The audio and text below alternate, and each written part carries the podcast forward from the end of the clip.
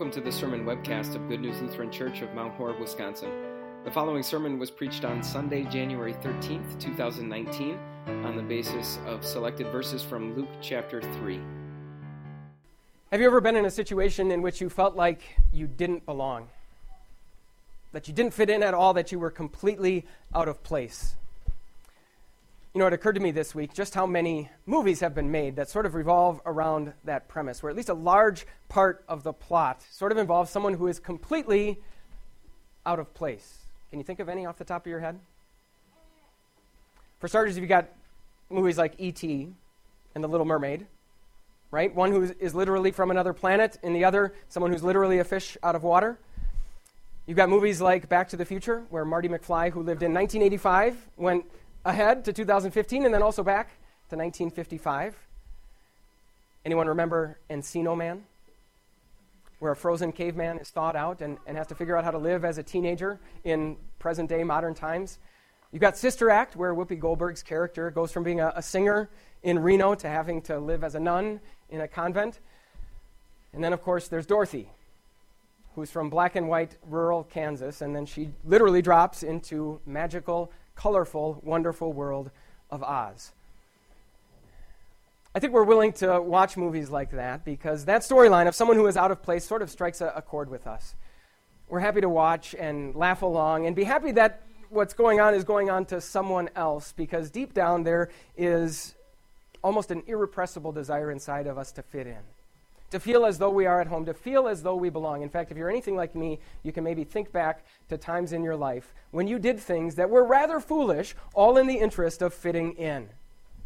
Maybe you even changed the way that you talk, the way you act, the way you dress. Maybe you even did something that you knew was wrong and normally wouldn't do, but you did it anyway just to fit in. We're happy to let and watch someone not fit in in movies, but when it comes to real life, we want to belong, we want to fit in, I think we all agree that Dorothy is right when she said there's no place like home. Now, if that is in fact true, then I have what might sound like some bad news for you this morning. Way back when, maybe even before you even realized what was going on, something may have happened to you that you might be tempted to later on in life regret. In fact, for many of you, it wasn't just that you didn't realize what was going on, you had no idea, you didn't remember what was going on because it wasn't something that you decided to do, it was something that someone else decided was going to happen for you. In fact, we witnessed it happen again this morning. You can probably figure out that I'm talking about baptism. I know it didn't look like much, didn't take very long, didn't seem as though anything impressive was going on, and yet today we're going to see that baptism has incredible power. Baptism has the power to take someone who truly fits in, who truly belongs, who truly is at home, and, and change all of that. It has the power to single them out, it has the power to make them completely different than they were before. And for people who have this strong, almost irrepressible desire to fit in, that maybe sounds a little bit scary. But stay with me. We're also going to find out today what a good thing this is, what a wonderful thing this is, as we talk about what these verses teach us that that baptism means you no longer belong. We look at these verses from Luke chapter 3, and if we were playing that old Sesame Street game of which one doesn't belong here, I think it would be very easy to arrive at the right answer. This guy named John was sort of an odd duck. If you know anything about John, you know that he was chosen for a very spe- special and important job. He was chosen to be the Savior's forerunner. In other words, before the Messiah sort of emerged on the public scene and began his ministry of preaching and teaching and healing, it was John's job to get the people ready for his arrival. If you've ever been to a, a, live taping of a game show or a talk show, you maybe know that before the show gets started, there's this guy that comes out and addresses the audience. And he tries, his, his entire goal is to get them pumped up, ready to go, ready to laugh, ready to clap, and have a good time. And, and if you've ever been in that audience, you know that he's usually a pretty goofy guy. He tells a few jokes. He acts in a way that is completely goofy. He's a bit of an odd duck, and in the very same way, based on what we know about John, his job of preparing the way for the Savior, getting people ready to go, based on what we hear about his diet and the way that he dressed and the way that he talked, he was an odd duck. In fact, so much so that people actually started to wonder whether maybe he was the Messiah. And so, as you hear, heard, John had to very clearly point out no, I'm not the Messiah. That's someone who is coming after me. And one of the things that John said was, I baptize you with water, but this Messiah who's coming, he baptizes you with the Holy Spirit and with fire. We won't get into everything that that means, but one thing it does mean is that this coming Messiah, one of the things that he would do, one of the responsibilities that he would have, is that he would hold in the palm of his hand the fire of God's judgment. It was his job to administer that judgment, to administer God's wrath against sin. In fact, John describes that using some agricultural terms that maybe need a little bit of explanation. John reminds us that when wheat is brought in from the field into the harvest, wheat went through, in those days, it went through a process called threshing. This was a process for separating the actual head of grain, the kernel of wheat, from the rest of the plant, which was known as the chaff. The kernel of grain was obviously kept and used to make things like bread, but the chaff, John tells us, went to the burn pile. And this is Jesus' job. This is the Messiah's job, John says. It's his job to separate that which has worth from that which does not, that which has value from that which does not, and to take that which has no worth and throw it on the burn pile, so to speak. Now, these days we're not all that comfortable at times talking about God's wrath against sin and God's judgment. And so I wanted to just quickly pause and tell you what a good thing this is that there is such a thing as divine wrath and judgment. This week, the big story in local news was that this girl named Jayme Closs, whose parents had been killed and who had been abducted all the way back in October, that she was found alive and healthy, and that the person who did this was also apprehended, that he's, under, he's in custody. Why does a story like that, why does news like that bring us such relief? Well, yes, on the one hand, we're, we're very happy that she's alive and okay, but on the other hand, we're also very happy that someone who would do such a thing has to face justice, has to face judgment, has to answer for the things that they've done. And all John is telling us is that, yes, in fact, that is the case. We live in a world where there is such a thing. Let me give you another example. The thing that dominated national headlines this week, once again, like the past several weeks, was all the talk about the border wall and the government shutdown. And I don't know if this is the case with you, but it's the case with me that sometimes you just don't know what to think. You don't know who to blame. You don't know who to believe. You don't know who's right and who's wrong. You don't know who is acting in your best interest and who is acting only in the aim of their own personal political power. And because of what John tells us here, to a certain extent, we can say we don't need to worry about that all that much. We not, might not be able to separate wheat from chaff, worthwhile from worthless, but we do know that there is someone who can and who will. We live in a world where there is such a thing as divine wrath and divine judgment against evil. So, yes, it is actually a good thing that those things exist and that Jesus himself has been given that power. And yet, as odd as it sounds, even though Jesus was given this very serious responsibility as the Messiah, up until this point, we're told that unlike John, Jesus fit right in.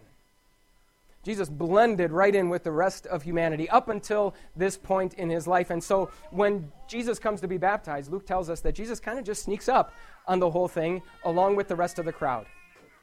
In other words, there is no crowd of supporters chanting his name as he walks up there to the Jordan River. There is no press corps there to take pictures and document the entire event. There aren't Secret Service agents who are there to secure the perimeter. No, Jesus is completely undetected, completely unannounced. He fits right in. In fact, we're told elsewhere that up until this point, even John himself did not know the true identity of the Messiah. He didn't know that it was Jesus. But then, of course, all of that changed. After Jesus was baptized, suddenly heaven opened up, and the Holy Spirit himself descended on Jesus in the form of a dove, and God the Father himself thundered his voice down from heaven and said, You are my son, whom I love. With you I am well pleased. So, John, the oddball, wasn't the Messiah. Jesus, the average Joe up until that point, was. And it was his baptism that changed everything. His baptism is how God made it evident. This is who Jesus is. This is what he came to do. In fact, that's just what baptism does. You heard Paul describe that in that reading from Titus chapter 3 that we heard before. How in baptism, Paul says, we are reborn. So we first come into this world on our birthday. We're born a child of our parents. And sure, that's a special and important day, but the reality is, the Bible tells us, that when we are born, we are just one more sinful child who is born to one more set of sinful parents, no different than the billions of births and the billions of children who have come before. Sure, our parents love us, but they just can't help themselves. They want to pass along all of their good traits, right? They, they hope that we end up with one of their smiles and one of their noses and, and one of their eye colors and one of their hair colors. And they, they want to pass along their values and their priorities. They want to pass along all of those good things, but they just can't help themselves. They also pass along their worst trait. They pass along their sin, and along with that, they pass along their mortality. Every child the same. But then Paul says, when we are baptized, we are reborn. We are adopted into God's family. And as a result of that, that means that we no longer fit in. It's no surprise that after Jesus was baptized, he did what he did next. We're told that after Jesus was baptized, he went off into the wilderness all by himself for 40 days. And it's no surprise that during those 40 days, the devil, his enemy, launched a full scale frontal assault against him, came with every temptation he could throw at him. See, out of all the people who found out who Jesus was that day, the devil, if he didn't know already, the devil certainly also found out at Jesus' baptism, which meant that the devil was going to do everything in his power to derail Jesus from what he came to do. And in the very same way, when you and I are baptized, we no longer belong. We no longer fit in. We make some very real enemies. In fact, we might think of it this way picture a, a superstar athlete who is the absolute fan favorite of that hometown crowd. While he is playing for their sports team, they love him. They scream his name, they chant his name, they buy his jersey, they name their pets and maybe even their kids after him. They absolutely love him. But then, and we've seen this happen before, what happens when he changes teams? Suddenly they don't chant his name, they boo his name. They don't buy his jersey, they burn his jersey. In fact, we know how this goes, those of us who are Packer fans, right? This happened with Brent. I mean, I mean Brett Favre, right? Well, in the very same way, when someone gets baptized, we might think that it's this precious, special, wonderful, cozy thing. And it, it certainly is a wonderful thing that someone gets adopted into God's family. But make no mistake, on that very same day, and in that very same act, we suddenly have some very real new enemies. One in particular. And in a world that is very much under that enemy's influence, that means that we no longer belong. We no longer fit in. So, what's that enemy going to do to us after we get baptized? Might he do what he did with Jesus, where it's a full scale frontal assault? Sure, that can happen. In fact, I, I, think very often when an adult gets baptized, when an adult becomes a child of God later in life, that's exactly what the devil does. Suddenly, old temptations, old sins, old addictions, and old bad influences sort of reemerge with a vengeance in that person's life. But maybe, just maybe, in most cases, the devil does something very, very different. In fact, maybe especially when children get baptized at a very early age. When that person gets baptized, very often the devil is content to sort of just sit back and relax to just sort of sit back and wait and watch as that strong, irrepressible desire inside of us, that desire to fit in, that desire to belong, goes into overdrive.